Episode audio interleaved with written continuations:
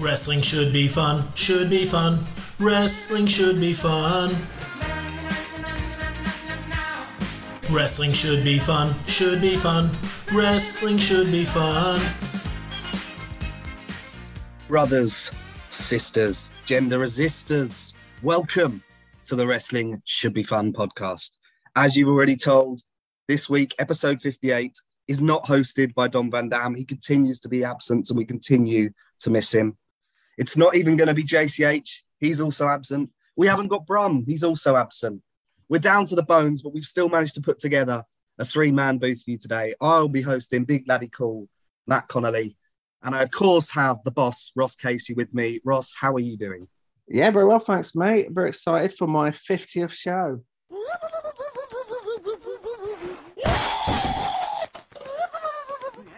50th show, of course. Yeah, the stats last time from JCH. This is my 39th, so I'm creeping up, um, further stating my dominance in second place.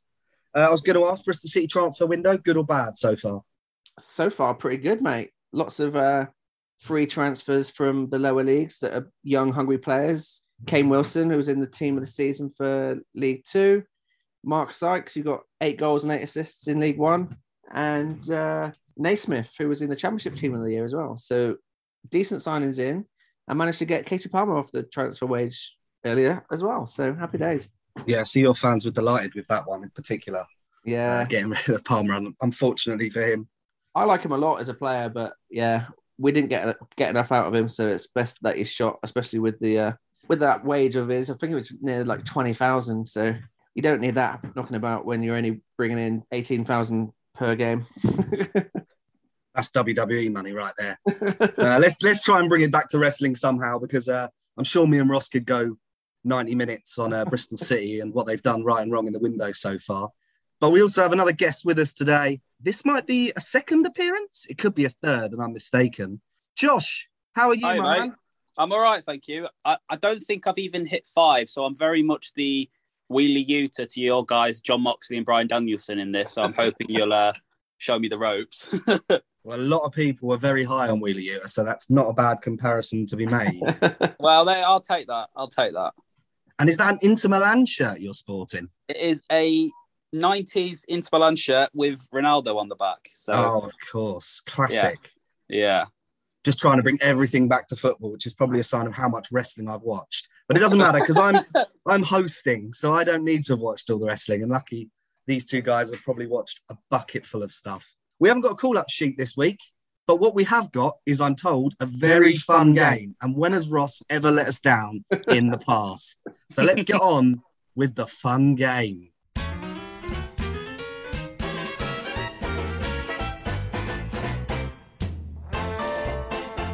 really interested to know what uh, Phil's come up with as the jingle for that. um, so yeah, this is basically higher or lower based on Twitter follows. Uh, so I'm going to name a wrestler, and Okay. you have to say higher or lower.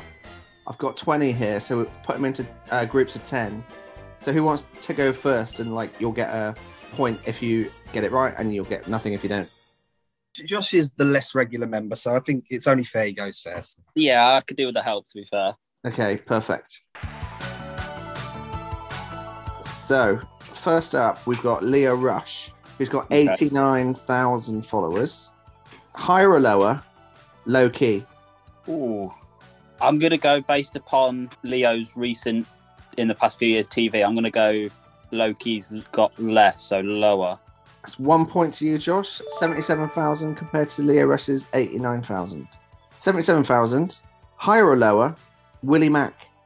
Oh, I think Willie Mack is also lower than Loki. 40,000. Correct. 1 1. Poor Willie. Maria Kanellis. Higher or lower than 40,000? Uh, I think I fo- follow Maria Canella, so I'm going to say higher. Maria Kanellis is higher with a huge amount. Maria Kanellis has herself 459,000 followers. she's quite the follow, by the way, not just for the obvious, but she's got some uh, some pretty strong opinions on things, and yeah, she's she's a very good follow. I remember doing a, a round similar to this in the quiz once, Ross, uh, during the lockdown. And the thing with this is, you have to give a tax to any female wrestler for purpose. I was literally, yeah, I was thinking the same. I was like, if he says a woman, I'm just going to say higher straight away. You can never underestimate. I remember there was a point when I think the two most followed active wrestlers in WWE were Lana and Mandy Rose. Not the wrestling fans are predictable or anything. And I'm sure it was because they're both excellent bell to bell. But still. Yeah, yeah, La- Lana's fantastic. Okay, so 459 Maria, Matt. Next up, Gail Kim. Ooh, Gail Kim's got longevity, much like Maria as well, actually. And she was in a more prominent position in a company that was popular. Um, I'm going to say Gail Kim is lower. Correct. But only just 440,000 for Gail Kim as well. Yeah, I don't know about Gail Kim's social media, but that's quite an impressive number. Absolutely. I think I've got her muted still on Twitter. Ouch. Josh Heady hates women. no, I love women. Women are great. Gail Kim, 440k. Eric Bischoff. Higher or lower, Josh? That's got to be high, surely. He's, he's really well known. It's actually lower. 294k. Ah, I am shocked. Matt to go in the lead. Reby Hardy. Higher or lower than 294? These are working out quite difficult, I think. Um, I'm going to gamble on lower. Correct. 103k. Oof, that's lower than I thought. That's 3 2 to Matt's currently. Next up, TJ Perkins. Higher or lower than 103k? I'm going to go for lower. Incorrect. 121k. Oh, my lord. Why would anyone care about TJ Perkins? Hot takes coming from Josh on this game. Next up, Tyler Breeze. Oh, now surely Tyler Breeze has a higher social media following than TJP. Surely. I'm going higher. Correct. 377,000. Yeah, it's, it's a little bit higher than I thought, but I'm still not surprised he's higher. 4 2 to Matt. Next up, Josh Alexander. Higher or lower? Um, I'd like to think the Impact World Champion is more popular socially than someone WWE let go. So I'm going to go higher. Mate, way off. He's only got 37,000. Really? The lowest so far is the Impact Oh. World Champion. Impact. Jesus. He's got, he's got your less than man. Willie Mack. Willie Mack's got 3,000 more followers. Oh. That's incredible. Follow Josh Alexander on Twitter, everyone. He's he's really good. Maybe is he a good follow or has he just got dry content? I mean, he posts lots of pictures of his um of his son wearing, you know, like the gimmick where he wears like the headgear and stuff. And oh, that's Oh, that quite fun. nice. Yeah, that sounds Yeah. adorable. Wholesome content, poor follows. Maria lots of follows. Yeah, so 37,000 Matt to beat. Ilya Dragunov. Ooh. Oh, just just because the numbers are so low, I think Dragunov must be higher. Incorrect. Hmm. What? Dragunov's only got 30,000 follows. So the UK champion has even less prestige. That's 4 2 to Matt. That's actually mad that Dragunov's that low. 30,000 Dragunov. Josh, Aussie Opens Carl Fletcher. Ooh. I mean, they've been kind of everywhere, haven't they? So I'm gonna guess higher, but I'm not confident at all. Josh, it's, it's another miss. Hmm. Carl Fletcher's lagging on 11,000. Carl Fletcher's below wrestling should be fun. People need to sort that out. They really need to sort that out. Next up, NXT UK GM Johnny Saint, 11k to beat, higher or lower. That's actually tough because uh, I, Carl Fletcher. I mean, oh, do you know what? I'm going to gamble. I'm going to say Johnny Saint has more, higher. It's incorrect. He's only on, Oh, on 9,000. 9,000 for Johnny Saint. Johnny. so with four to go, the game's still on. Josh two, Matt four. Can Josh beat 9,000 Johnny Saint with Nick Aldis. That's got to be higher, surely. Although I don't know anymore. It's a not confident guess of higher. And you're right, it's 185,000. Brings you into one of Matt's, unless he can close it again. 185,000 Nick Aldis. Carlito. Oh. Hmm. Now, do WWE stars of the noughties hold good Twitter follows? I don't know. Um, I'm gonna gamble and say Carlito's higher. It's incorrect, mate. It's Oh. 5 2. Three to Oh. go, and it's 4 3. What a game. Well, I suppose Carlito's never held to how many pounds of gold is it that Aldis had for about 10 three pounds. decades? Higher or lower than Carlito, 152,000. Aubrey Edwards. Uh, hmm. I'll go higher. Mate, so unlucky. 151 to 152. She's just lower. Oh, that's tough. Higher or lower than 151. Thunder Rosa. I'll go higher. Correct. 192. 5 3. Two to go. So you need to get this right, Josh. Pressure. 192,000 to beat. Orange Cassidy. Uh, I mean, I find Orange Cassidy more entertaining than Thunder Rosa. I'm not sure if. Oh, I don't know.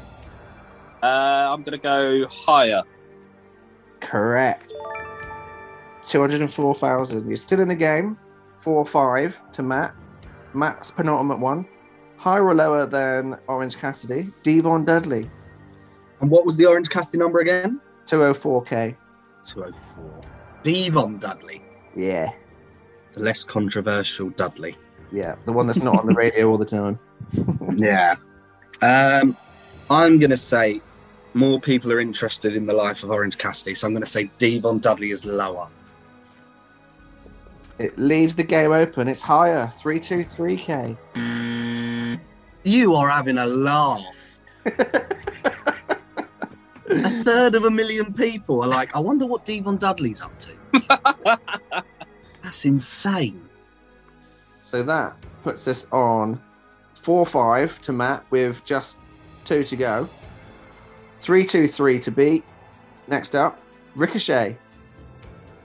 Oh, Ricochet's got to be higher. Higher? Yeah, higher. Got to be higher. Correct. 365, which leaves it on this shot. No pressure then. Love it. Saka steps up. Saka steps up. Don't. Too soon. Too soon. Still. And the one to beat is. you, you're going to love this. Robbie Brookside. what? Really? God's sake. Oh, There's well. some match fixing gone on there. I'm pretty sure, as much as he seems a lovely bloke, that Robbie Brookside is lower. For extra points, can you guess what he's got? And yeah, I reckon we're looking lower. What was Johnny Saint was nine. Yeah. Robbie Brookside can only be about 25, 30. You're not far off. 36k. A decent effort, I'd say, for, for Oh. Brookside. Got that little breaking ground, Rob.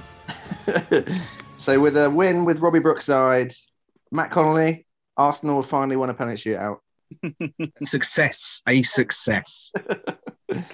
How do you think that game went down? I think that was all right. I quite enjoyed that. There was, a, there was some tension.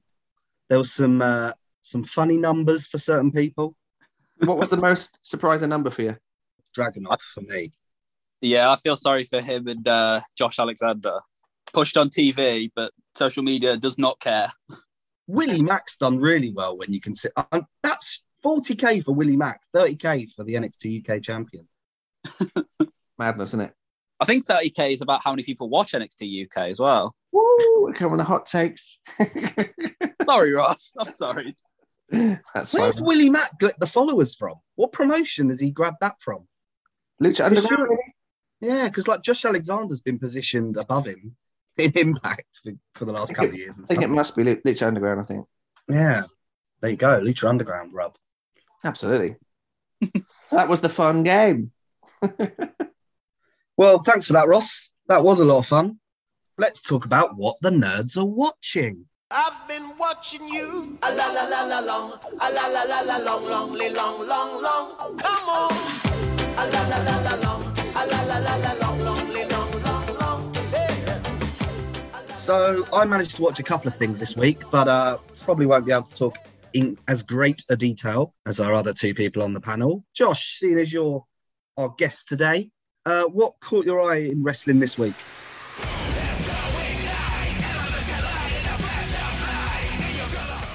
As you guys might know, it's been a pretty crappy time to be a wrestling fan recently. But I watched a quite thoroughly entertaining show, uh, Dynamite this week, which I just thought top to bottom was really, really good. Not just as a show, but it had some some good wrestling, which you don't often see on weekly shows. It tends to be just like stuff happens. But there was actually some really good matches on Dynamite this week. A standout? I think it's got to be Ospreay and Dax. I thought that as a wrestling match, that was. I mean, it's amazing that Dax Harwood is having probably his breakout year, having been in the business like a decade. He's getting a chance to really shine on his own at the moment. I'm, I'm loving that. What impresses me more about him than we know he's got this kind of beat 'em up style, like in the mold of the Andersons and everything. And he's great at that. That shot we hit on Ospreay in the corner will be felt for about another month, right?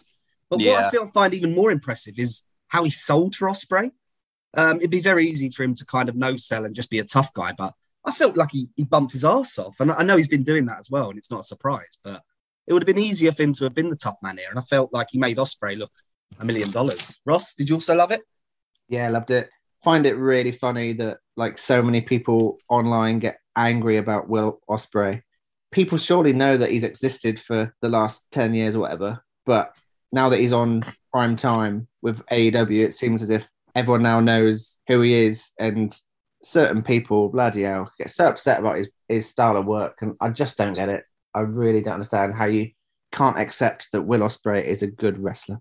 I think a lot of people still think of the um the famous Ricochet clip that did the rounds a few years back, and I don't know how much you guys have watched Will in the last couple of years in particular, but he's like not completely different, but he's a very different wrestler to what he was when he first started. He's much more of a I want I don't want to say a brawler, but he's a lot more aggressive and less still flippy a bit, but not as flippy as he was. And I just think he's a much better all round in ring performer at, at the moment than he was, say, a few years ago. Yeah, big time. And obviously his body frame helps that. He comes across like a middleweight rather than a cruiserweight, right? Yeah, yeah, definitely. I can pinpoint the month where it changed for me because I wasn't necessarily one of these people on the internet whinging about him, but his style in Japan and stuff would sometimes frustrate me that it was a bit, for the lack of a better word, dancey. But that was on me. You know, not every wrestler can tick your boxes. I still enjoyed Ospreay. I enjoyed his matches. He just wasn't the wrestler in my eyes that other people perceived him to be. But the feud with Kota Ibushi, where he moved up to the Neverweight title, had a really interesting month where in the show before their match at Wrestle Kingdom, the main takeaway was that brilliant bit of camera work where Ospreay did a flip off the top rope, landed on his feet, looked over his shoulder, and Kota Ibushi looked mesmerized that Ospreay had landed on his feet. And it was this this flippy move that Ospreay had done so perfectly. And then two weeks later, they have the match at, at Wrestle Kingdom where Ospreay actually, uh, whether it was a work or shoot, concussed Ibushi with that vicious elbow that he does now. Yeah, And that was me. That Ospreay Ibushi match was where the style slightly changed and he became a bit more of a killer. And I don't know if that was just me where I hadn't been paying attention or if that was the moment. But from there, like you say, he's bulked up and it's undeniable that he is, at, even if you're not a fan, at base level, he's a very good wrestler now. Um, Whether he's still your cup of tea or not, like you say, that can be up to people. But yeah, it, it's a bit sad that people still tag him with the flippy stuff because that's such a small part of what makes him great now. Yeah. And this match against Dax in particular, absolutely brilliantly paced. Started off kind of fairly slow paced and back and forth, and Dax was in control, and that was the reason for that. Then it kind of just exploded into a lot of what Ospreay's matches do become um, a kind of real back and forth with exciting moves and good chemistry and close kickouts. And yeah, it was absolutely brilliant in terms of showing off who Will Ospreay is. Did a far better job than the trios match because obviously it's a singles match and it's a lot easier to have a real kind of paced match rather than a bit of a cluster in a trios. But I thought the trio was good as well. But in terms of just showcasing Ospreay, I thought it was brilliant. And you mentioned, uh, Josh, that it's been a bit of a breakout year for Dax. And when you look back at some of the matches that he's had this year, with likes of that match against Pac on um, Dynamite, which was amazing. Also got the tag team matches themselves that he's been doing, and you include the Briscoes match in that, obviously, which was amazing. Um, Yeah. And the match that he had against Cash on Dynamite just a few weeks ago in that kind of like tribute Bret Hart match. Yeah. Uh, yeah, like he's just having an, an absolutely stellar year and he must be loving life. And it's quite funny that obviously they put him against uh, Ospreay because Dax kind of personifies what the Jim Cornette fans feel a wrestler should be. And the Yeah. fact that, that he went in there and he had an Ospreay match, he didn't have a Dax match, must have made them absolutely pissed off, which which just makes me laugh. yeah, I mean, I'll probably touch on it when we talk about the main event of Dynamite, the ladder match. But in my eyes, I think this FTR thing kind of ends, and I think we're kind of getting there. But I think it ends with a the rubber match against the Bucks for like literally every tag belt you can think of on pay per view. Uh, I think anyway. And I just think, given the year or the last few months that FTR have had, I just think it'd be a really great moment for them to get like the ultimate win and just have all these titles because I just think they're both exceptional wrestlers. yeah, yeah, big time. Have you missed MJF since he's been gone on Dynamite? I wouldn't say miss. I just like I don't know. I don't know if if I'm kind of at a point now where like the work shoot stuff is kind of like overshadowing it a bit. Not that it's a bit too much, but I just don't know anymore. Like I don't. He, he could show up in a week. He could show up in a few months, I, I can't say I've noticed too much. And I think that's you could say that a lot about AEW when you think at any one time. Like last week, for example, there was no Punk, there was no Danielson, there was no MJF. Kenny's not been here for like nine months. And I think this Dynamite in particular was like such a good variety show. Like there were so many different types of matches on this show. And I think that's just a testament to the roster that they've built over there. Yeah, big time. Yeah, yeah.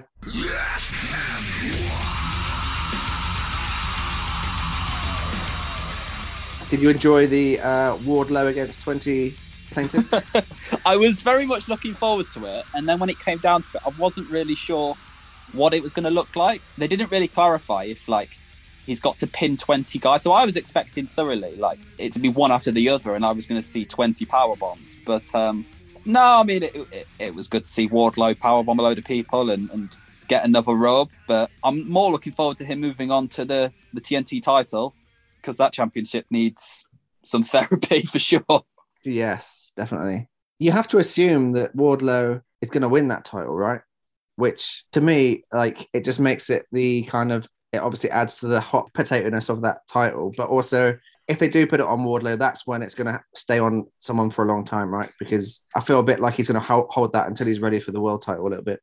Yeah, I mean the comparisons to Bill Goldberg. I mean Bill Goldberg won the US title WCW, and before he won the world title, and I just see this as like Wardlow's chance to have like a a training go. You know, he's he's clearly going to be a top guy in the future, but I think this if he wins the TNT title and he can hold it for a bit and he can face different types of people and stuff. Yeah. I just think it's a good like practice run for him, if you know what I mean. Yeah, I think it's really interesting how they're booking Wardlow because I've said on this podcast previously that booking monsters is really hard. Yeah. because because people get bored really easily in wrestling anyway. Mm. And when you've got a monster who you can't hurt or beat, it gets a bit boring after a while. And obviously, we've seen it through the years with, with different people. WWE did a, fairly good job of it with Braun Strowman. with, Yeah. like all the the ways that he would tip kind of lorries and things, and, and Yeah. all that sort of fun stuff that would happen on Raw. And Wardlow has been booked really well. Yeah. I think now that he's kind of done with MJF and he's an actual AW wrestler, and if you book him, like you say, with the title as like a secondary title holder and going through everyone, it's going to be cool. But how long do people just enjoy that? And it's going to be interesting to see if they're going to enjoy it enough to want to see him do it with the world title. Yeah, definitely.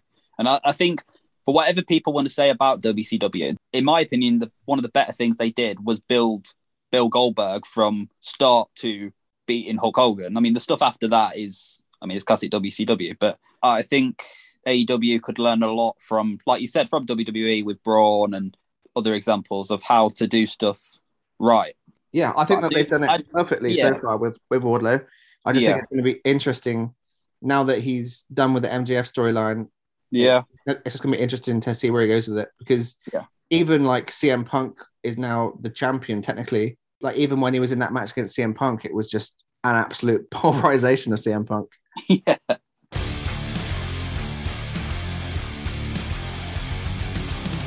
But there was, like I was going to say, there was um, quite a lot of variety on this show. I mean, Jericho Ortiz opened and it was really good. But the one memory I have was I can't remember the exact moment, but there was an absolutely incredible near fall where people really thought Jericho was going to shave his hair, Yeah, yeah. which would have been nuts. I remember that kick out. It was incredible from Jericho. Yeah. Amazing. I mean, we all the knew. fist? Yeah, Was I it when think so. Kingston did the back fist? I Yeah. think so. Yeah, yeah. But even that, like, I thought they did a really good job in in making us believe for a second that Jericho was going to lose, and I really like the finish as well because we get to boo Sammy Guevara for real now. Like, he's definitely, definitely a heel this time. Yeah, definitely. Um, and it makes a spot available to leave JAS. And from what we saw, where Garcia wasn't exactly happy to see him join, surely Yeah. that's going to be the kind of payoff there. And you assume potentially Garcia may join the Black Ball Club. Yeah, yeah, yeah, they're already putting little feelers out for that, and that makes a lot more sense, really. So yeah, happy with all that stuff. Another good dynamite. Really enjoyed it. I saw that the ratings weren't amazing, but what do ratings matter to wrestling fans, really? yeah, exactly. We we got Miro beating someone up. We got a great ladder match. We got Tanahashi. We got a great couple of matches elsewhere. So yeah, nothing to moan about from my point of view. How about you, Matt? It sounds like you actually watched the show. Yeah, yeah. I think the Ospreay match was my favourite, but I did also like Jericho's promo and him referencing how he'd beaten the shit out of Shota Umino in front of his dad before. Oh yeah, that was good. That was good. That was a I can't- really uh, fun section. I quite like Tanahashi telling Jericho to shut up as well. That was really funny. Thought his delivery was amazing. Yeah, yeah, it's cool seeing like the Japanese stars. Um, over. I the clunky way that Desperado and Lance Archer just wandered in because they needed for the feud. Why not? So Suzuki's in the six man at Forbidden Door. Yeah, Yeah. and he's wrestling Eddie Kingston and Jon Moxley's kids, Shota and uh, Wheeler Yuta. Yeah, and El Desperado travelled all the way as a favour for that beatdown. In K- in kayfabe, in kayfabe, Jericho needed El Desperado yeah. to help him with a beatdown. Of all the people in Suzuki-gun, that's who he went for. Yeah, I think if it's that that was the only job needed, he could have brought over a, a Douki for that. he didn't need to go with a I don't know who's got the junior belt, but Desperado had it this year at some point. I think it's uh, Ishimori now because in today's show, did you see that Kushida came back? I did see that. Yeah, Awesome. good- I didn't know good this. for him. Good for him. Yeah. Well, you know, if you can't handle Von Wagner, get back to Japan. Yeah. Wrestle guys your size. Before we move on from Dynamite, can I just give a shout out to the long-awaited great execution of the uh, Christian heel turn, Of course. Yeah, yeah, yeah. which I've been waiting for for the longest time, um, and it finally happened. So yeah, I'm, I'm very much looking forward to uh, Dickhead Christian again. For sure. Yeah. Very well done, and I'm glad he's going to get um, a single spotlight again, rather than just knocking about with uh, those lads. What was it that he called Jungle Boy? He said his mum and his sister were in the front row, and he called, and did he say something like "You raised a shithead" or something like that? Yeah, yeah, Something like that. Yeah. yeah. I did see that. Do you think that um, they've told a pretty good story there in terms of obviously Jungle Boy was the one that eliminated Christian in that battle royal years ago, and then like the idea, I guess, is that he's wanted to get revenge from that, and he played this like really dastardly long game to like get him trusted, and then yeah. and then put them in all like he was kind of like booking them in all these matches that Yeah. were like punishing, and then eventually lost the titles, and then it's one of those if you if you've been watching every show you kind of appreciate it even more because like you said ross you pick up on those small things like when he kind of volunteered them for the ladder match for example and, and stuff like that but Yeah. yeah. i'm just excited to see christian get a big spot again yeah, he's certainly been on the back burner, which for his health is a good thing because obviously he retired for a reason, right? yeah definitely At least he didn't come out and cost them the match He did the gentlemanly thing and waited until they'd actually lost before Yeah. turning. yeah. Nice little um, nod as well to his past with the con-chair-to. I was into it. yeah, brilliant spot. All good stuff.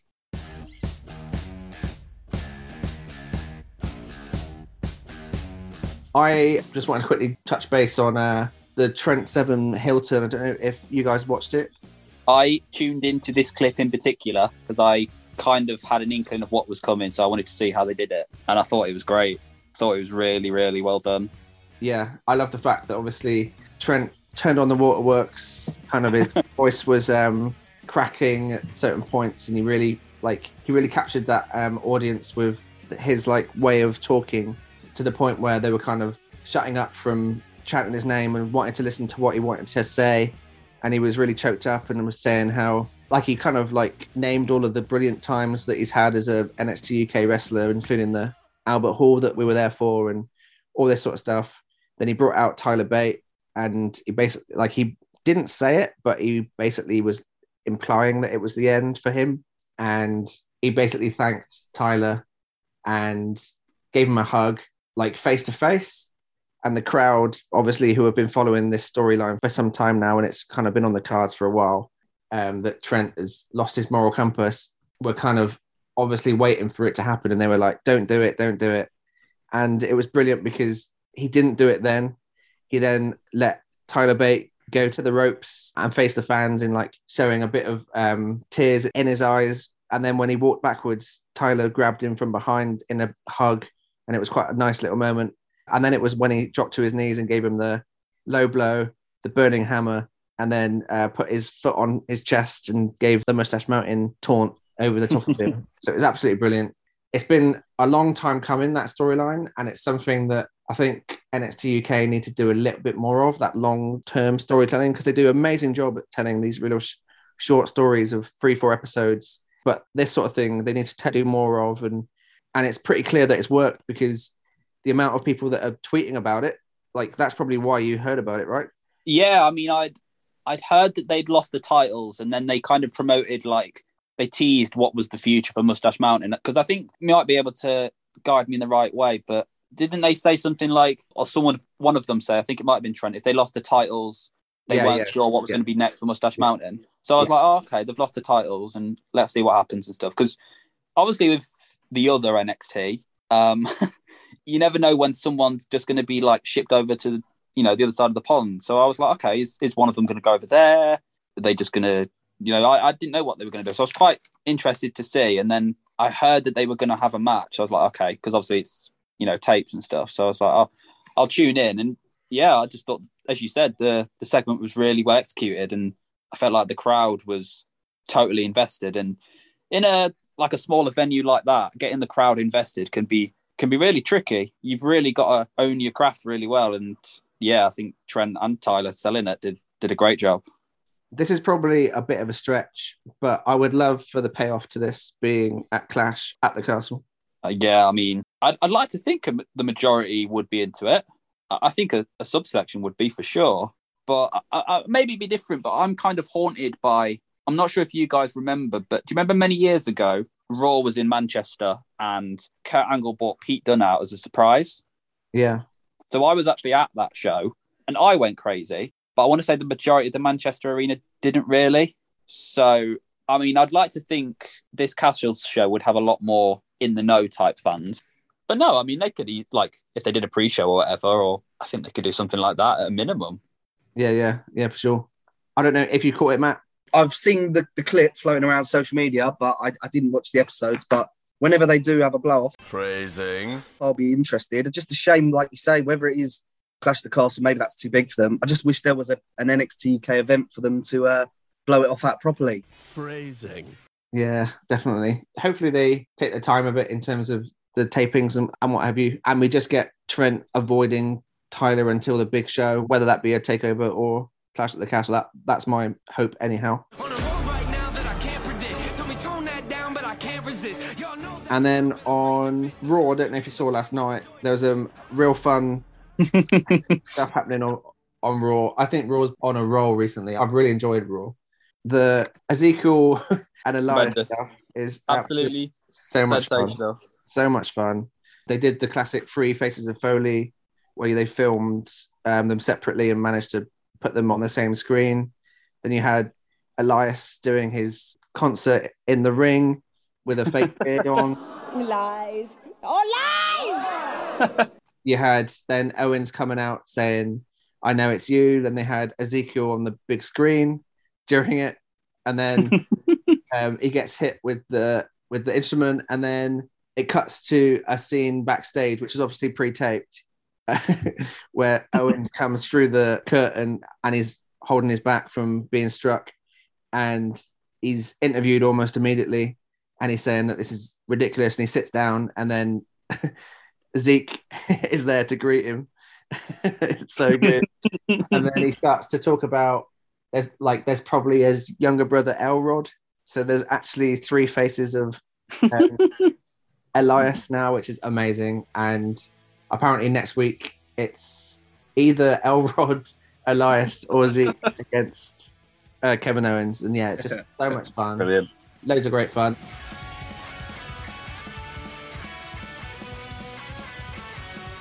At the top of the card, with all the injuries and what have you, we've got this really fun story with the kind of downfall of Becky Lynch, which I think is an amazing storyline.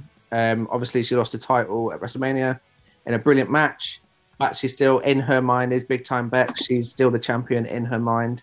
She's still just as good as all these wrestlers in her mind. But the reality is that she keeps on losing. And yeah, she's got excuses for all of them, some of them valid, some of them not so. But the storyline of her just kind of steadily losing the like losing grip of her reality of what she thinks she is and what she currently is is a brilliant storyline. And I've seen people on Twitter replying to our tweets praising it, saying, "Oh my god, they've just told this same story for like so long now," and it's like, mate, it's literally been less than three months. Let the story breathe. so yeah, where this goes, ultimately, there's been talk about WrestleMania that she could turn face and face Ronda, but I actually think I would keep her as a heel and have her against Ronda personally, because that's different to what they did last time. But WWE go back to the well all the time, so I imagine it will be as you predicted, Josh. And this is like the start of her babyface turn where she hits rock bottom, and you actually feel sorry for her. Um, but this is exactly what they should be doing with wrestlers who feel oversaturated. Give them something new. How oversaturated were we with the likes of Randy Orton doing the same old stuff all the time? Yeah. Roman Reigns doing the same old stuff all the time. Give them a fresh coat of paint, and they become an entirely different entity. And that's what's happening at the moment with Becky Lynch. Yeah, she lost, but she was the focus at, at the end. It's a bit shit for Asuka that she won the match, and the focus wasn't on her. But they're telling the bigger story with Becky Lynch, and yeah, I think Raw at the moment is actually really, really fun. That's even with Cody being out. Yeah, I mean, firstly, I had two things written down for Raw, and it was Ezekiel and Becky Lynch. I just think for different reasons. At the start, I mean, this Ezekiel thing was questionable, but somehow credit to Kevin Owens and credit to Ezekiel and Elias as well. Credit to all three of them. I just think this has been really, really fun. And the segment last night was absolutely like WWE sometimes do really bad, bad comedy, but this was really funny, really, really funny. And I totally agree with you as well on Becky, because I originally thought, oh god, she lost again. Why are they beating Becky Lynch again? But no, I totally agree with you. I think it's just something different for a really good performer who's done different things in the past. And yeah, sure, you could run back the man character, but I think they got the most out of that anyone could possibly get. And I'm really enjoying this different side of Becky Lynch. Yeah. Um, and I'm looking forward to it, you know, continuing to evolve. And also, as well as you said, I have watched a lot more Raw stuff than I have SmackDown purely because I wanted to watch Cody, basically. And as a byproduct, I've seen a lot more of Raw. And I agree with you. It just seems a lot like, I don't know if this makes, but like a lot more freer. Like there's a lot more different stuff happening on Raw, whereas SmackDown feels very formulaic and the same over and over and over again. But no, yeah, Raw was really fun, which is weird to say because Raw used to be like the worst show in existence. But yeah, it, it does seem really good and really fun. And I'm just looking forward to seeing how everyone develops. Bit tricky without a world champion, but I think without even without that, they're doing pretty well. Yeah, absolutely. Yeah.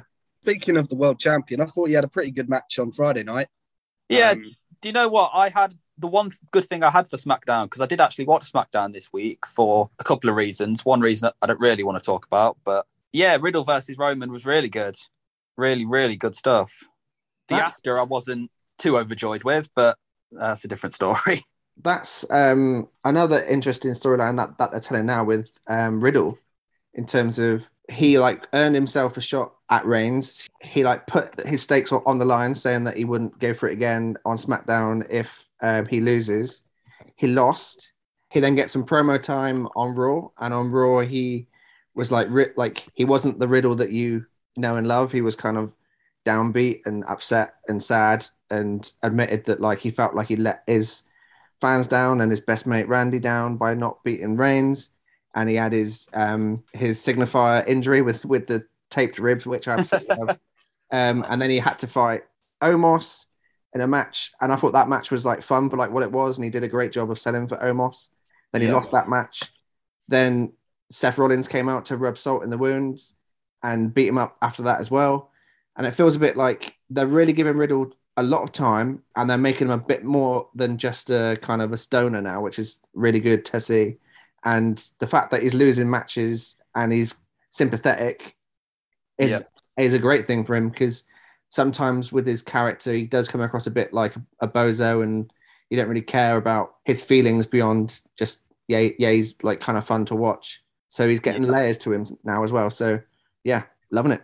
Is it too obvious to say that long down the line it's going to be Orton coming back and turning on him? Is that too obvious? Like months and months down the line?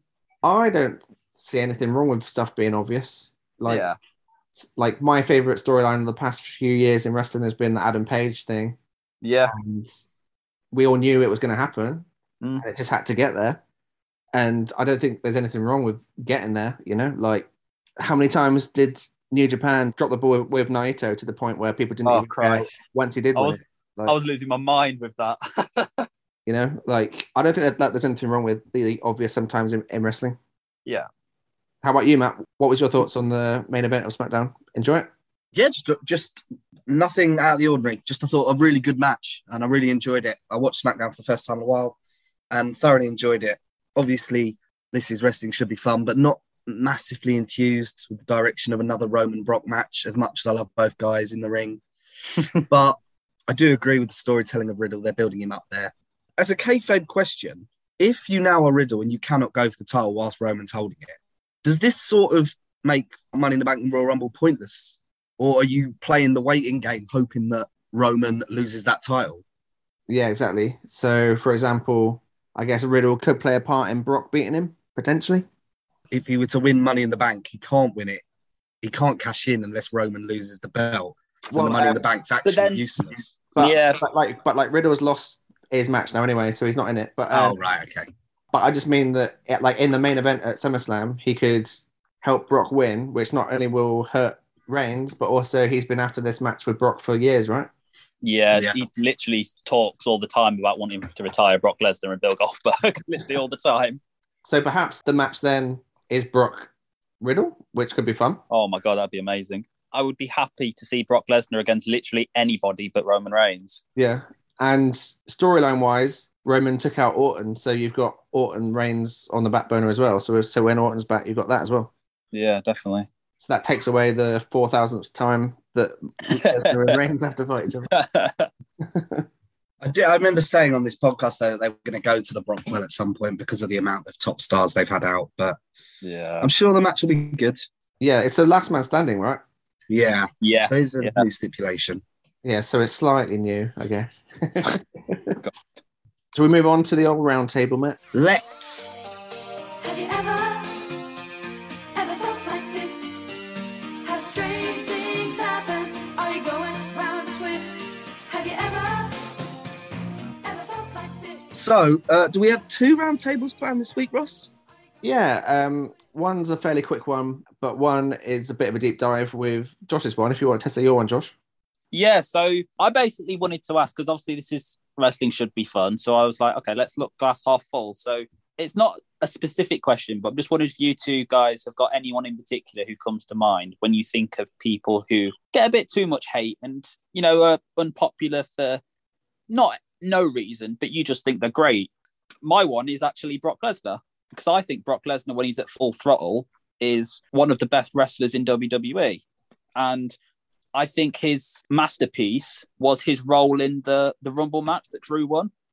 I think anyone who watches that and doesn't think Brock Lesnar is tremendous everything that professional wrestling embodies doesn't know what they're on about because I thought he came in, he presented himself as a monster, and most importantly of all, he made Drew McIntyre look like an absolute, you know, god. I think when Brock Lesnar wants to go, he can have amazing matches. Unfortunately, this is really badly timed because he just seems to face Roman Reigns 5,000 times. But yeah, I've always thought Brock Lesnar is is just great. And I get why people might not like him based upon previous title reigns and he does the same move over and over again. But in those matches that he doesn't, like he had a great one with Seth at a SummerSlam.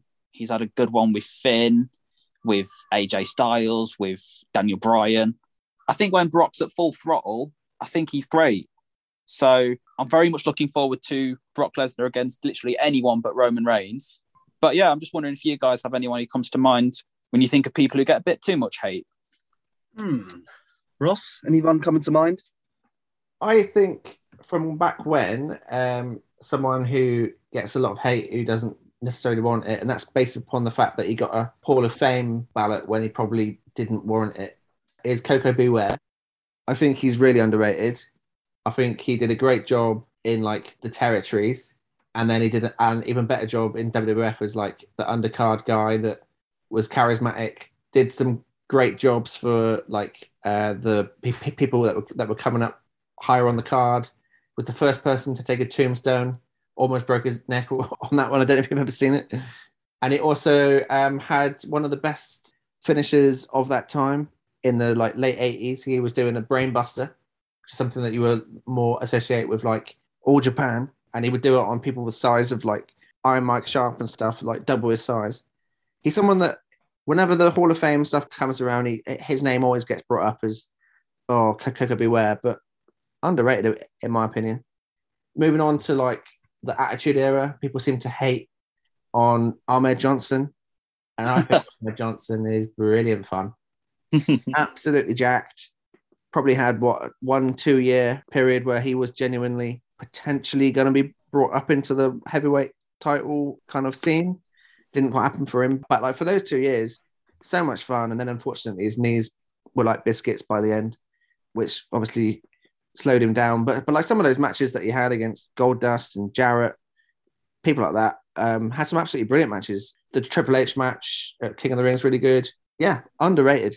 Are you two, or did you have a modern day one, Ross? Or are you two? Uh, modern day, let's go with someone who people really. Oh, mate, my girl, Nia Jax. Oh, God. God. people hate Nia Jax, and I think she's brilliant. And today, actually, I tweeted um, the reaction that Bayley got at NXT Takeover from that match in London against Nia Jax. yeah. Go back and watch that match. If you think Nia Jax is rubbish, go and watch that match. Brilliant. She is brilliant. She's basically Vader, but a woman. Brilliant. Oh my god. I rewatched recently the Women's Evolution Battle Royal with Nia Jax one, yeah. Huh. and she was really good in that as well. She was really good. Obviously, a few incidents have just led to a whole reputation, which is fair or unfair depending on how you see it. But yeah, I, I'm- I'm with you. I, I like big hosses just beating shit out of people. My other pick, I was going to say, if not Brock Lesnar's relating to that, is uh, actually I quite enjoy. I don't really know why. I really like watching Omos. I just, I just, I'm really entertained by him. And when he was going to have his debut at WrestleMania a couple of years back, I was, I was really looking forward to seeing this absolute giant wrestle because I just think it's quite a fun novelty. Yeah, I'm with you, mate. Keep his matches short. Keep his matches fun. Easy. Yeah. Another weird one as well that I don't know if people dislike, but I actually um was present for the very first entrance and match of uh, the Great O'Khan, which oh, mate. was Rob will love that. it was certainly an experience seeing that entrance because they'd advertised before this show that Sh- Shota was going to face a mystery guy, And obviously, we had no idea who it was going to be. We were like, is it going to be like a massive name or just a, a complete random? And then we're all sat there waiting, and and I think Shota was still a young boy at the time. So he comes out in just his, you know, his black gear, and he's just stood there. And then this really weird song starts to play, and then this dude with a load of question marks on him comes down to the ring. And I don't think any of that Rev Pro crowd knew what to make of it, to be honest. But um, yeah, when he popped up on Dynamite, I might have been the only one. Me and Rob might have been the only two alive who who popped hard for that. so I love the Great O'Khan. He's great. I'm with you on uh, Omos, mate. I think you're spot on there, mate. Yeah, I think putting him with MVP is a great move as well. Like really good. Yeah, MVP is great. Yeah. Did you get the chance to watch uh, Hell in a Cell? I saw the main event. The Omos Lashley match. The crowd was so into it. They absolutely Really? loved Lashley. Yeah. Oh yeah, I did see that because that was the one where Lashley grabbed that fan's belt afterwards. didn't yeah, yeah, yeah, yeah, yeah. I, I saw bits of it. Yeah, yeah, The crowd was so into Lashley. I, I loved it. yeah. Well, I'm always a, a Lashley guy. If you ever get me on for a solo one, I'll, I'll tell you the story. My my long bond with Bobby Lashley. He was my guy in 2007. So What a guy. yeah. He was actually in the military, and like John Cena. Oh, shot. Was that like ECW's era or after? E 2007, mate. Yeah. The first time I saw Bobby Lashley was when Donald Trump announced him as his guy to face Umaga. And I just saw this absolute Adonis. I'm like, yo, this guy's great. And then he was, you know, moving around and doing spears. And then I, I got to watch him beat up Vince McMahon. And I remember he had a match on pay per view against Cena. And it was like, this was like prime super Cena. Obviously, Lashley didn't win, but I really wanted him to win. And then not long after, Lashley got a bad injury. And then before he came back, he uh, he left WWE. So Oh yeah, yeah. yeah, it was actually a really big moment for me when when Lashley won the title. I, I, I got quite. Uh, I don't think many people got emotional when Bobby Lashley won the title, but uh, but yeah, I did. Yeah, no, great moment. Matt, did you have people that you feel are overhated? Well, I've, as you, I've got a bit older, I've got a bit soft, and I feel like every wrestler's a bit overhated sometimes because they're most of them are really good. There's not there's there's not many crap ones now, but the internet will still find problems. I suppose the classic is obviously someone like an Orton, who I just I love. I'm with you I on just- I know people don't like the rest holds. That's fine. I do. I like him. I love all the moves he does. I, I can see others don't, but that's fine. I suppose in um in New Japan, so and again this depends on the circles you sort of follow on Twitter, and but I find a lot of fans uh, don't seem to get with Goto, which is fine. I know his match quality can sometimes um, go up and down, but Goto is a wrestler that I, I still find very captivating, and his best matches are up there with anyone's in New Japan. I mean, he's he's tough. He knows how to tell the story. I, I think he's an excellent professional wrestler, and I sometimes think people got overboard making the point because he's not as maybe as smooth or consistently delivering the five star matches of some of the others. Maybe a guy's quite similar to him in style, like an Ishii, who's a bit more high energy than Goto. Goto's a bit more paced. But I think Goto's someone who gets a lot of stick. And sticking with the New Japan thing, I think Taichi for a while, maybe it's slightly turning now. Taichi's a very good professional wrestler who played the heel perfectly. Fans just never took to in the West. Um, I think Yeah. in Japan, maybe they did, and they were on board a lot quicker. But over here, I, Taichi used to get pelters. And it got to the point the other day where Ross, I don't know if you remember in the pub, Pete Hitchcock called Taichi the best wrestler in New Japan, which. I'm not going Yeah. that far. I'm not going that far, okay? But I do think Taichi has his uh, deserved his place at the table now in terms of top stars in New Japan. And I, I think for a while people were were against him, but again, that's just from the pocket I'm in. Someone else might say, "No, Taichi and Go have always had love." Yeah. Um, I'm kind of with you on that. To be fair, I mean, I've been on and off with New Japan, but I remember a few years ago they they the Taichi matches used to always get stick, and then on the recent pay per view, his match with um was it Shingo he faced? Yeah, I really enjoyed that. It was really different, and I really enjoyed it. The same as I enjoyed Tanahashi and Goto. Obviously, we all knew Tanahashi was winning. I still thought it was pretty good. yeah. Yeah. Goto, Goto's probably had a banger with everyone on that roster at some point through the G1s. Yeah, definitely. Whenever I think of Goto, I think of that Wrestle Kingdom match where Suzuki choked him out in the corner. That was, that was Yeah. an image, wasn't it? Bloody hell. that was awesome. He's Good had good matches with everyone. I mean, um, the matches with Ishii back to back years in the G1, I think at least one of them got five stars of Meltzer. Just unbelievable. Ishii driving the pace, maybe that's why, but I love a Goto brings his worth to the match, slowing it down, like the moves, the, the crispness of which he hits those GTRs and stuff. Like they're absolute wars. I'd recommend them as well. Yeah, I'm with you. Absolute warhorse in the ring. Someone who's, I guess, kind of similar to like someone like Sheamus, who may not quite get the accolades that others do, but That's a good one. an absolute. I tell you who um I tell you who convinced me that Sheamus was really good, and I started to listen to their opinion. It was actually you, Ross, Yes, mate. because I I was dead against Sheamus for a long time, and then I started watching some of his stuff in the last year or so, really. Um, Oh yeah, and some of his matches with Drew were bloody brilliant. yeah. the the recent match one was really amazing. good. Yeah, The match against Riddle at WrestleMania was brilliant. yeah, that was fantastic. His run in the bar. Oh, I mean, I know Cesaro's in the bar, and that's who the internet love, but 50% of that team, he that That- was, was worth 50% in the ring. I mentioned the Raw in Manchester that I was at. Those two won the tag titles in the main event, but I'm, I can't remember if it was shown on TV. But they came out wearing Liverpool tops because Sheamus is a Liverpool fan. Cesaro will wear anything. Yeah, and then they won the they won the tag titles from I think it was Seth and Dean Ambrose at the time. But yeah, Sheamus is Sheamus is really underrated. I've changed my tune on him in the last few years. So uh, yeah, well done for that, Ross. Thanks, Josh. I mean, if you want to go one step further to like, I think like sometimes with a lot of these people, it's creative rather than what they're actually like as well. Like Yeah. with the, the original example of Brock Lesnar, I think even a lot of the criticism he gets might be to do with booking or, or match, even in match booking. Because, like Yeah. you say, when, when he's let loose and given something to chew on, he, he very rarely doesn't deliver. yeah, I think all of these guys and girls can go. No matter, it's just the case of what they're given sometimes. Like I think Baron Corbin's a really good wrestler. He just hasn't had any super interesting storylines, or he's had gimmicky ones. But I think Yeah. he's a very good wrestler with a very pretty moveset. that spot he does where he, he goes outside the ring around the ring post and comes back in. I absolutely adore that spot. I The think it's so good. spot, yeah. Yeah, I think it's such a good spot. The deep six is lovely. The deep six is great. The end of days might be up there with like best finishes in WWE of this decade. And he's doing a choke slam as well now. Yeah, yeah, he's great. He's really What good. guy. Big up Corbin. And he's happy now, so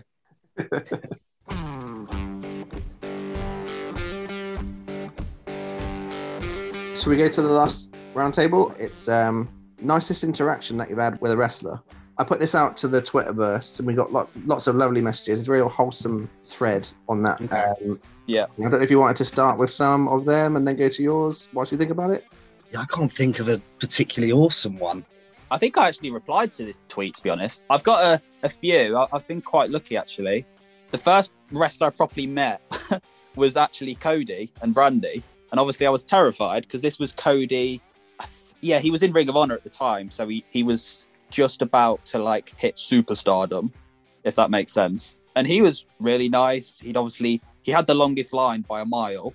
And yeah, he was really nice my favorite one has to be when I met the Bucks on my birthday. I think I tweeted this one to the guys, Ross. Yeah. Um, to people who don't know, basically, I went to a Ring of Honor show on my birthday. We got there quite early, which was good. It probably helped the Bucks' mood. But I wore an Adam Cole t-shirt, which I think Nick Jackson had wore on a Being the Elite episode before that, and he liked that. And he was thankful that I'd come out to see them on my birthday. And you know, like you meet wrestlers, and it's just like, "Hi, how are you?" Photo, go it was just Yeah. nice to have a chat with them. Um, and it, I, like I was terrified meeting Cody, but chatting to the Bucks, I was just really relaxed, and yeah, it kind of kept my faith in wrestling a little bit because I'm sure you guys probably more than me of certain wrestlers aren't all they're jacked up to be. But so when you meet people who are, it's uh yeah really quite refreshing. There's a, a funny story a friend of mine has as well when we were at a Ring of Honor show when um I don't think he realised, but he spoke to Nigel McGuinness and just asked him for um not directions, but we wanted to get to a certain part of like the seating.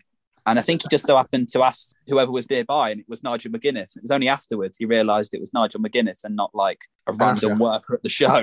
but Nigel was lovely. He helped us out. He told us where to go. So shout out to Nigel. Good guy. You're lucky that he didn't start asking you if you wanted to see a, a magic trick. Yeah, you know, he loved that one on the um the documentary on the network, didn't he? Well, they do say once you join the Ring of Honor roster, any time, past or present, you do have to know the seating plan of every arena Ring of Honor run. So, obviously. How about you, Matt? Do you know what? I've got none that are really anecdote worthy that I can think of off the top of my head. I, I remember going to a meet and greet at that Raw that you said you were at, Josh, actually, and met Nia Jax and Jason Jordan, and they were both absolutely lovely. They were marvelous. So, so at that end, yeah, and uh, the amount of progress shows I've been to, I can never remember a particularly bad interaction I've had with a wrestler. So I've been quite lucky. Have you been on any of the pods with wrestlers? I was going to say, if they count, Nick Riley was a lovely man.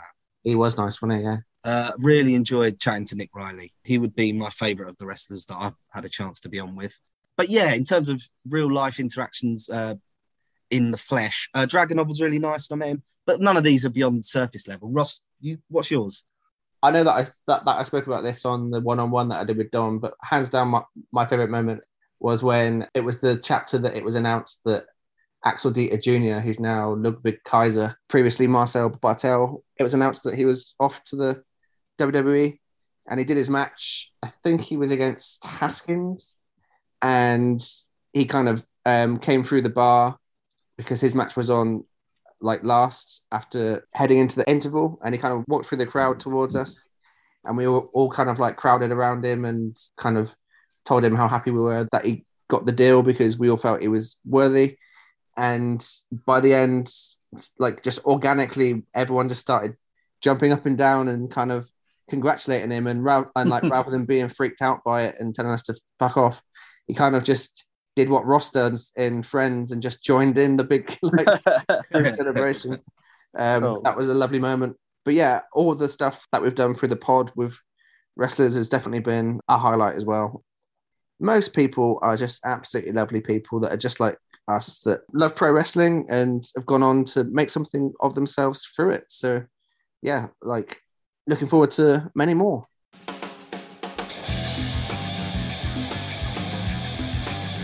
Did you want um, just some quite fun ones off Twitter, just quickly? Yes, please. Yeah, go on then. So we've got being in a mosh pit with Gunther and Timothy Thatcher at a concert. That sounds Wonder who it was. fantastic. I wonder who it was. Apparently, it was a band called Alestorm, who I've never heard of.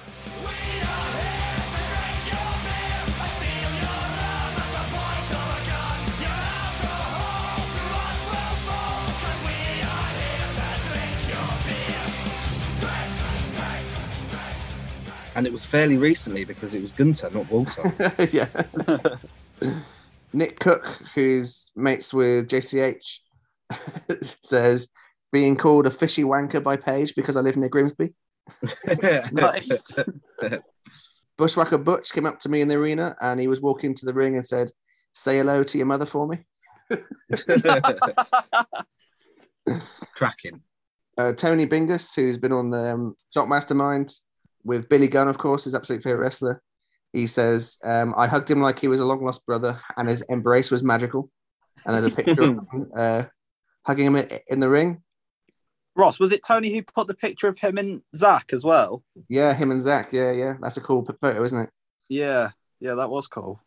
Wrestling journalist Bill Shannon tweeted us saying uh, that he almost got into a fight at Hooters with the Patriot. Not sure if he was going to swing, but he did get up from his bar stool right as the managers all intervened. That's Don't- not a fun interaction. Don't mess with the Patriot. Um, especially, especially in Hooters. met Bob Backlund whilst in the Boy Scouts, and he wouldn't give an autograph unless you could recite the first 42 presidents. That's a great tweet. that is outstanding. What a tweet. I don't even care if that's not real. That's a brilliant tweet. Met Harley Race at a country bar. He talked wrestling with with us all night, and I got a photo with him. Told him Oh. when I was a kid, I went to a show in KC when he wrestled Mr. Pogo in an ODQ match, and he rubbed my hot dog wrapper covered in mustard in his face. Lovely. Nice. Chris says MVP WrestleMania 29 weekend, intimate setup. Call my friend a singer for looking, not realizing it was his actual son. So keep an eye on him. Lethal, Gallows, Knox, and others made it an incredible night of alcohol and stories. That's a good lot to be drinking with, I think. That's a heck of a party. It's a crowd, isn't it? It's definitely a crowd. 2016 at the big event in Queens, I was talking with Ricky Morton when Robert Gibson rolled up and chopped me. Can't see one without the other. Jeff Stover said he met Honky Tonk Man at a small Comic Con here in Salem, Oregon. He was telling people stuff about Hogan and how Hogan had fake hair, like horse hair. Justin Davis says that he waited on Vader once in college. Such a cool dude. I served him Coors Lights with raw eggs dropped in them. Vader, the absolute animal. I was about to say, cause like no raw eggs in them. I don't know if that makes it better or worse. Like, I don't know why though, but that sounds like a very Vader thing to do. This is absolutely brilliant if true. Dawn says, I spoke to Sami Zayn on that burner phone number that he had going a few months ago, and he couldn't have been nicer. No, There's no, there's no way. there's no true. way that's true. But I like that that gets a callback. Oh dear. Dawn, if that's true, that's amazing. If it's true, yeah, I'll, I'll gladly apologise, but I'm not having that. Saw John Cena at a supermarket. I said, Hey, what's up, John? And he gave me a nod and said, What's going on, man? Then he went back to picking out some cheese string. I've just remembered a very funny story that I witnessed. It was at the time when I met Cody, and the Bucks were at another meet and greet table, and um, a very small gentleman went up to meet the Bucks, and the Bucks shouted Cody over and said, "Cody, look, it's Hornswoggle." Oh, wow. Um, that's, I don't know why that's just come to me, but that was really really funny. We've got like just some like really nice ones. Like Susanna Schenk says, Christian just being genuinely kind guy over the past years. I've struggled mentally with my mum passing. He's been so helpful, and I appreciate that so much. Super lovely.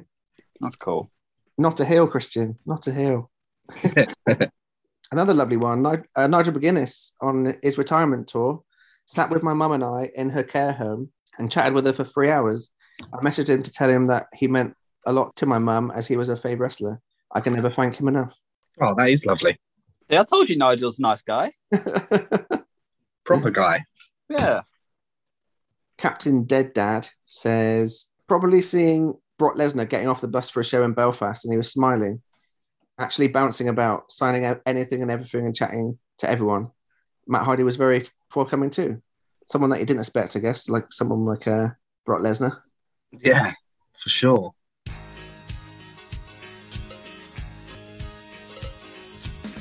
Those are all the comments. Let's just go for a few quote tweets. What's been your favourite so far, guys? Bob Backlund is a great one. Yeah, that was outstanding.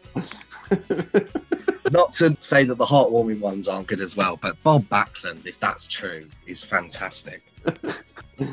Uh, Thunderbolt Holt says I punched Shane Douglas in the face at Toyho. what? It was like a joke picture thing. It's fine.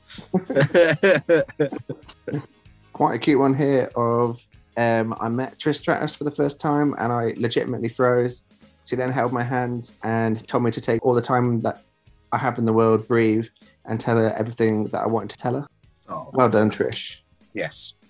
Oh wow! Someone called Shooting Will Reform Me.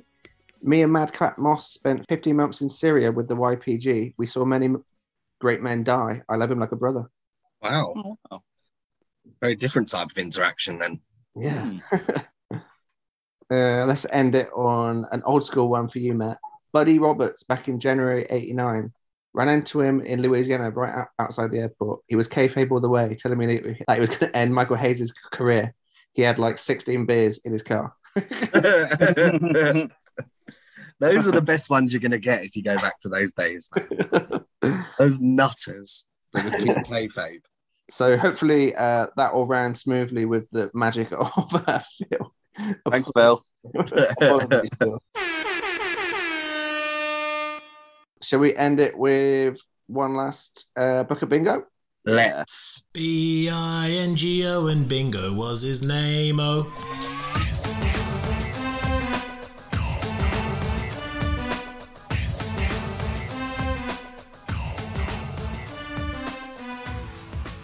Okay, we've got a fun one. We've got Austin Aries against Funaki. Oh. So one of these people I quite like, the other one not so much. So Okay, who's going first? I'm going to need time to think about this because I need to think about how much I can bury Austin Aries. Okay, I'm gonna I'm gonna go for a quick one then. Just make an effort to fit yourself in. Boom. Phrasing. Don't expect depth to this story. So uh, we're going to set it in the modern day. We're going to set it right now. It's control your narrative. Of And, uh, course. And Austin Aries is probably doing something really good in control your narrative right now, but I haven't seen any of it yet. So what is going to happen is he's going to veer direction, and Austin Aries is going to say that the the major wrestling promotions have been doing the wrong thing with talent for so many years, and have not been respecting the great wrestlers of this world. And he gives Funaki as the example. He says, "Look at Funaki, what a talented guy Funaki was, and he was watered down and reduced." To being SmackDown's number one announcer. This guy was an incredible wrestler. He needs to control his narrative and show the world that he's actually the world's greatest and SmackDown's greatest number one wrestler. So he brings Funaki in and he's like, right, Funaki, you need to learn the ways of control your narrative. And I think what they do is they go to that smelly looking gym where um, those lads that Jericho knocks around with now watch it, like the two guys from the Muppets. Have you seen any Control Narrative? I've not seen any of it. So you know who are those two lads that were in NXT and they were with Jericho? oh, 2.0. 2.0 are like the two old men in the Muppets in Control Your Narrative. Oh, no. They're the best bit. They are the best bit. Honestly, they're hilarious. They just go, "Is this a match or is this a segment? I don't know." And like they just rip the shit out of what's happening. it's like so like inside baseball. Anyway. So they bring Funaki in and he has to wrestle someone in, in the ring in front of all these people and he just can't get it right, Funaki. He's trying so hard to be this really good wrestler. And Austin Aries is like, what are you doing?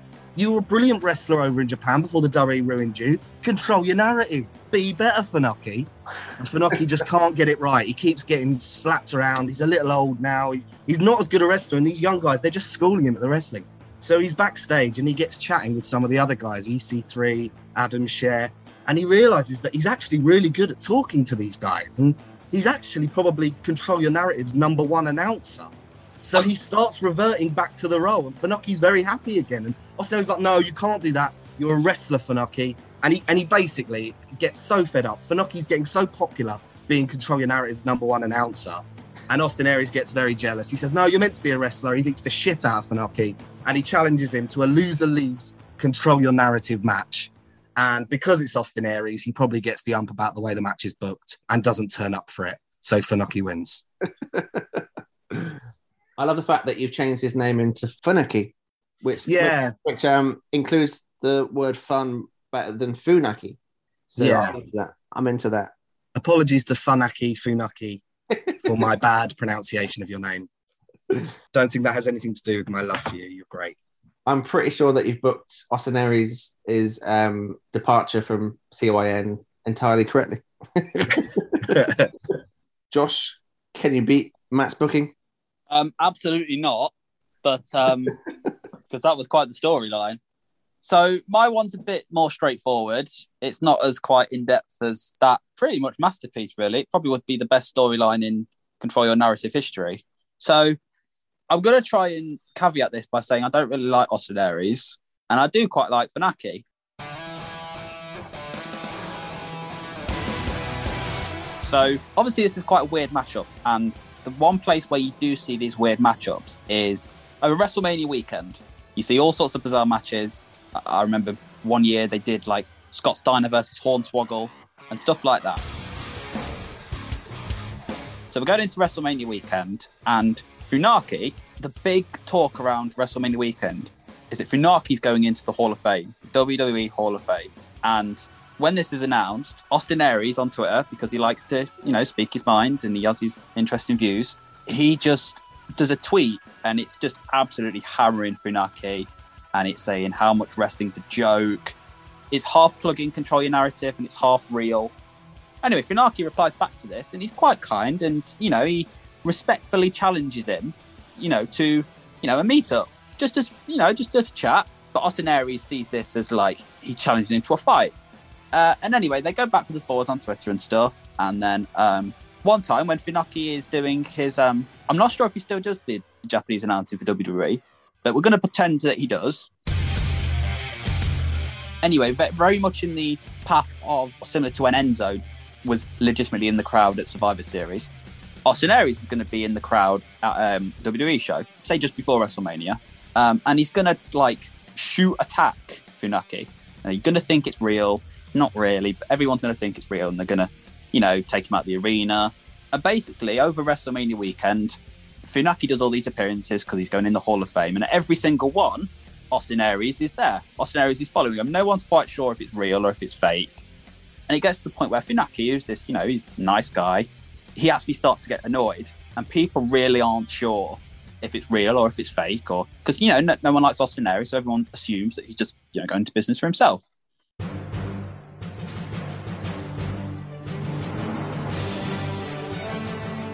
So we get to the Hall of Fame, um, and Funaki's going to do his speech, and um, there's talk: is Austin Aries there? Is he not there? So this is the part of the story where it goes a little bit off the rails, but I think I'm already there. After Funaki has done his speech and he goes backstage and they have the photo, Austin Aries jumps in the way and he won't let Funaki have his um his photo, you know, to hang on his wall and stuff, and everyone gets the photo of them in the ring and Triple H and the other guy, the old guy. So basically, during the Andre Battle Royal at WrestleMania, Funaki comes out. He's in the Battle Royal. That's his, you know, his his send off WrestleMania. He's in the Hall of Fame. And basically, as Funaki's about to win the Battle Royal, um, Austin Aries jumps the crowd, he jumps the barricade, and um, everyone's really confused and stuff. And so there's Funaki left, and there is also the other guy in Kaientai. Was it Taka? Yeah. So I don't know if you all recall the 2000 Royal Rumble, but during that match, Kaientai came in because they weren't actually in the match. And one of them, I think it was Taka, took an absolutely horrible, horrible bump onto the uh, the floor. And so, for, for those niche wrestling fans who remember the year 2000 and that Royal Rumble, Austin Aries tries to absolutely launch Taka out the ring because Taka's come in to try and help his long lost friend Funaki. So Austin Aries absolutely launches Taka over the ropes and he turns around and he thinks he waves his hand, he's cheering. But this time, because Taka's learned in the past 22 years that if you fly over the ropes, it hurts. So this time he's hung on.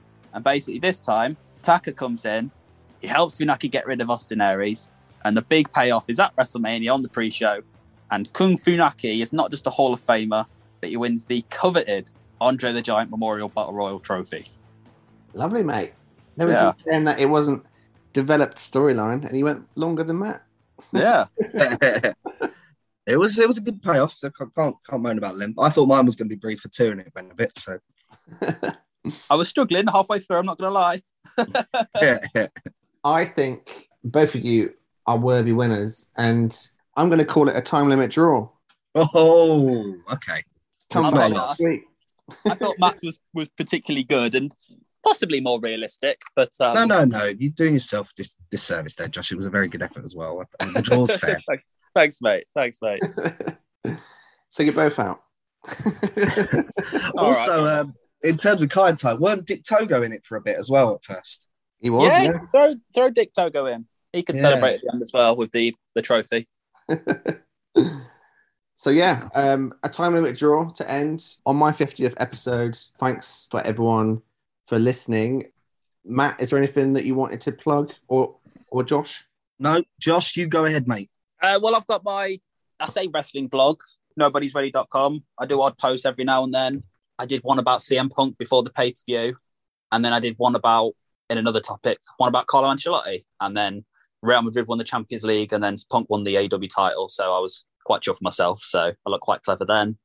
I'm currently doing one where I, as I mentioned on the previous podcast, my therapy for WWE booking is to play on their um, computer game. So I um, am doing like each like episodic um, universe mode on the game they call it, where you basically book the matches and stuff, and I tell people what I've done, and that's quite fun. In the future, I'm going to do something where kind of an interesting concept where I use wrestling analogies and compare them to other worlds, like the Emperor in Star Wars. I want to do a blog about why I think he's like the best heel ever, and try and compare it to wrestling and, and try and have some fun with that. But uh, yeah, much like in the same vein as you guys, I quite like to present just stuff that I enjoy about wrestling. So go and check that out, everyone. Will do, mate. Will do. Um, and thanks a lot for coming on. You can find us on Instagram at Wrestling Should Be Fun, on Twitter at WSBFUN. Always hard to say that one. We just hit 15,000 followers. So thanks to everyone who follows us on there and for interacting on the likes of the uh, nice stories uh, featuring a wrestler. Always enjoy um, hearing people's stories and tales and opinions. And people try and keep it as positive as possible, which is great. So, yeah, that was my 50th episode. Uh, Matt, did you want to say goodbye? I will attempt to. I'm holding a cough at the moment. One second. There it is. There we go. Excellent. Giving it a little intro as well. Drink lots of water and look after your friends. Wrestling should be fun, should be fun. Wrestling should be fun. Wrestling should be fun, should be fun. Wrestling should be fun.